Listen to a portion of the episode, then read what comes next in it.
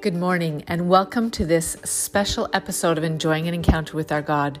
This morning we celebrate episode 52, which marks 4,500 prayers through one year of doing these podcasts.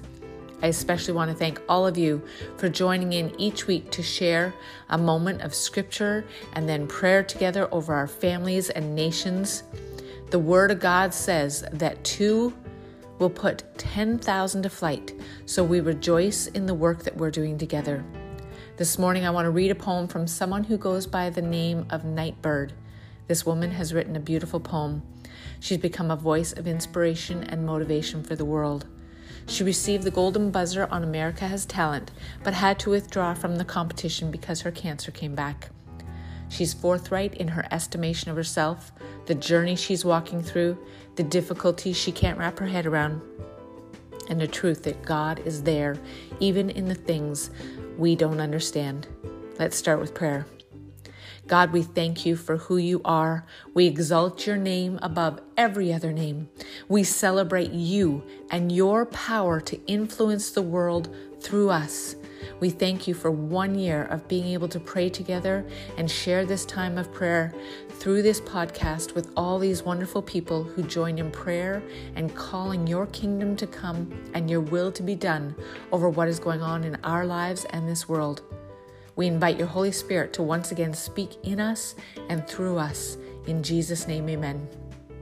Our challenge question today is Do you find things to celebrate even when there is no reason to celebrate?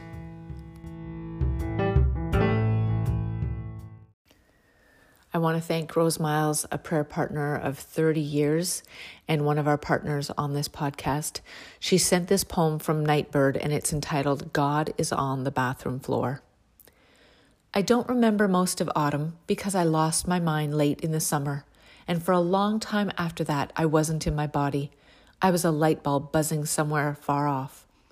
After the doctor told me I was dying, and after the man I married said he didn't love me anymore, I chased a miracle in California, and 16 weeks later, I got it. The cancer was gone, but when my brain caught up with it all, something broke. I later found out that all the tragedy at once had caused a physical head trauma, and my brain was sending false signals of excruciating pain and panic. I spent three months propped against the wall. On nights that I could not sleep, I laid in the tub like an insect, staring at my reflection in the shower knob. I vomited until I was hollow. I rolled up under my robe on the tile. The bathroom floor became my place to hide, where I could scream and be ugly, where I could sob and spit and eventually doze off, happy to be asleep even with my head on the toilet. I have had cancer three times now, and I have barely passed 30. There are times when I wonder what I must have done to deserve such a story.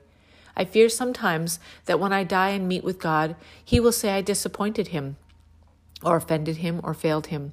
Maybe he'll say I just never learned the lesson or that I wasn't grateful enough. But one thing I know for sure is this he can never say that he did not know me.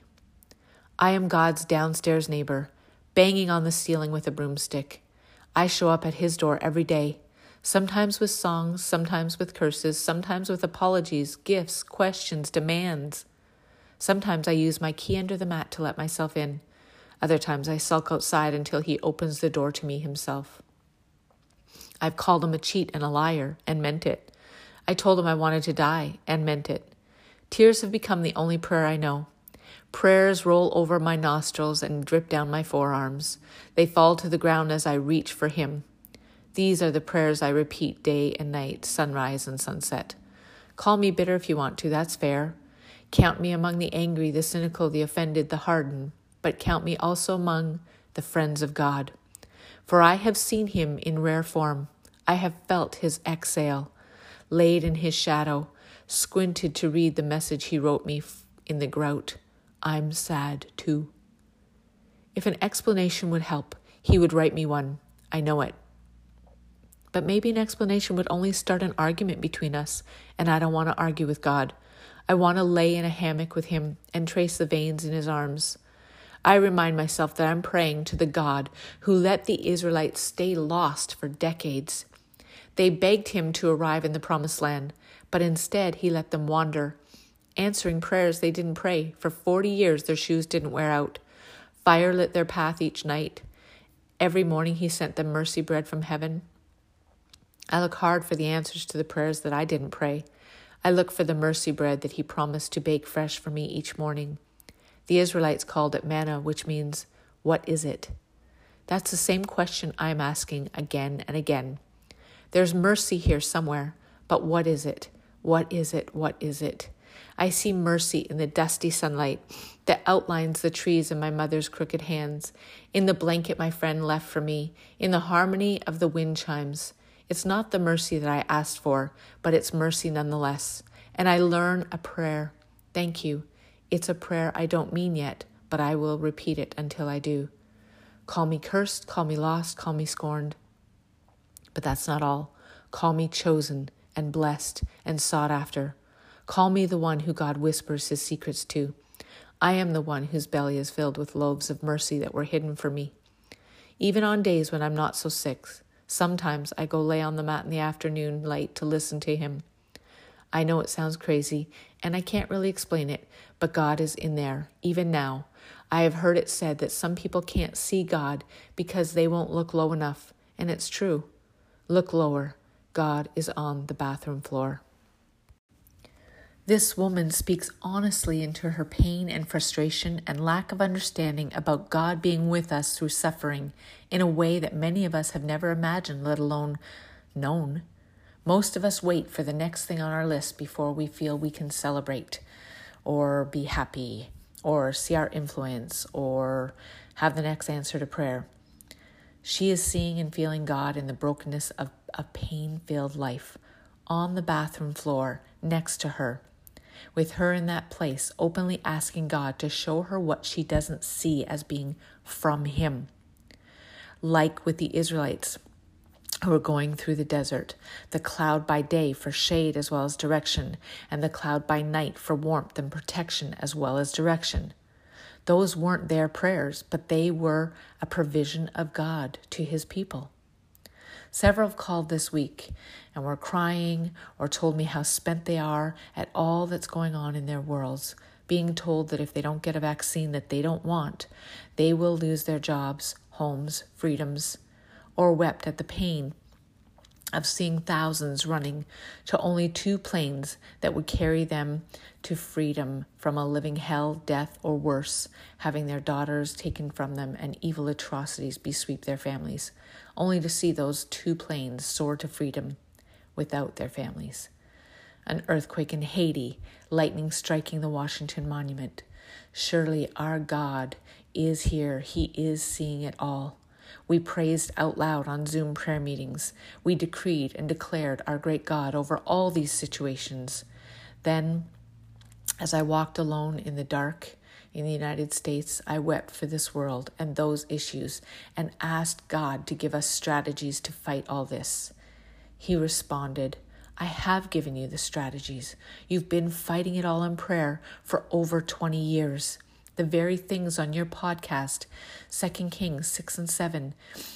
I rescued my people from the very enemy that I once told them to let live. And then, because I made a sound, I defeated an entire army and set my people free. And then provided for them in their weakness so that they would have months to recover.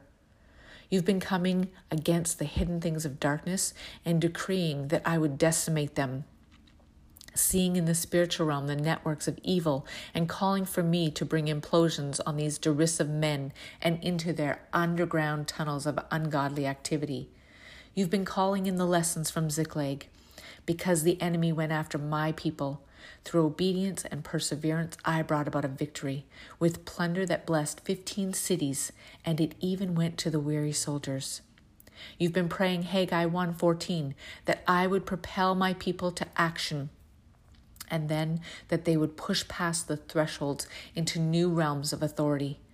Habakkuk 1 and the sounds of heaven, that they would permeate the airwaves as never before, igniting truths and freedoms and the good news, that God's people would work as a mighty orchestra and play to the conductor's lead in order to compel the world to respond to our God's message of love, and that the dominoes of God's orchestration would fall in such a way as to cause the world to wonder at the plans that have been laid in the dark.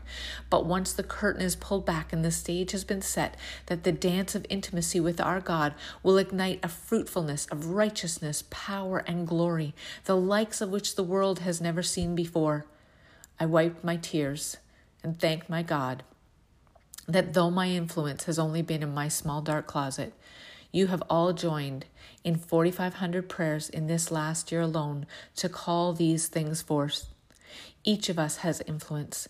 Many have cancer, but they don't have the world stage voice like Nightbird. But they can and we can influence whoever God has put in our lives. Our God is the God of increase, and He gives us the power to influence the world around us as we give Him whatever we have, even our pain. As we are walking through this narrative of evil men, speaking louder than what feels like should be natural, let's focus on how and where we are seeing God. The birth of a newborn baby, the hug from a loved one, sharing of our hearts, one realizing their need for God and, and becoming saved. Let's see our God where He is instead of being obsessed with why God isn't doing what we want or expect. After and through our cries and our hurts, let's give Him the praise and worship He deserves. Let us be intentional and say out loud, as I needed to do last night when I was wondering if I would be allowed to see my grandchildren ever again after I leave the United States this time. I will not fear. I will look to my God, from whence cometh my help. Yes, I said cometh. I read the King James till I was twelve, so even in my musings I revert to the Old English at times. My help cometh from the Maker of heaven and earth. We must remember that He told us these things would happen. We ought not to be surprised. Let's ask to see Him in this crisis that we are walking through. Even more importantly, let's ask Him how we can influence the world, even if it's just our small, simple sphere of influence. How can we love and bless others for our God, even while we are walking through our own pain? You've all done that on some level as we've joined together in prayer this year. I've come to appreciate that no matter our station in life, or our education, or our vocation, we can all have incredible power and influence because of intercession. If you read the biographies of great intercessors like Reese Howell, David Livingstone, and Father Nash, just to name a few, we realize the power of God manifested through us as we pray heaven's agenda for this earth. It's exciting to realize that we can celebrate how much we can accomplish if we get alone with God and cry out His heart for this world, or if we join with others and petition the throne room of Almighty God and then watch Him do what only He can. With that, let's petition together. God, we magnify you, we exalt you, your purposes and plans and ways. We invite you, Holy Spirit, to speak to your heart, to our hearts each day. We want you to share what is in your heart for us to pray. We recount the words of Habakkuk. We have heard all about you, Lord. We are filled with awe by your works. In this time of our deep need, help us again as you have over and over again. In your anger, remember mercy. And we ask, O oh God, that you would cause your brilliant splendor to fill the earth and heavens in ways that we've not yet known or seen or understood. May your awesome power not be hidden from the earth, but once again we ask you to show up and show off your great might and majesty. Together we lift up Nightbird to you and ask you to heal her body. When the blind man cried out and you asked him what he wanted, it seemed obvious, yet you still asked and then you said his faith had healed him. We pray for Afghanistan, especially those that know you and love you and call you Lord. We lift your name that is above all names over all of them right now. We pray that the whole country would experience a God awakening in such a real and marvelous way that it would be forever changed for you and for good. Thank you, God, that your word says that you live among us. You are our mighty Savior. You take great delight in us and you rejoice over us with singing. We pray that all would hear your song. In Jesus' name, amen.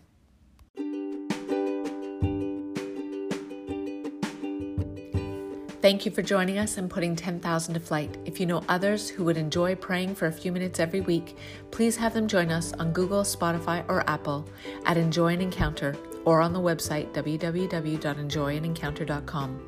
May you be blessed in finding new ways to celebrate our God as you personally encounter Him more and more each day.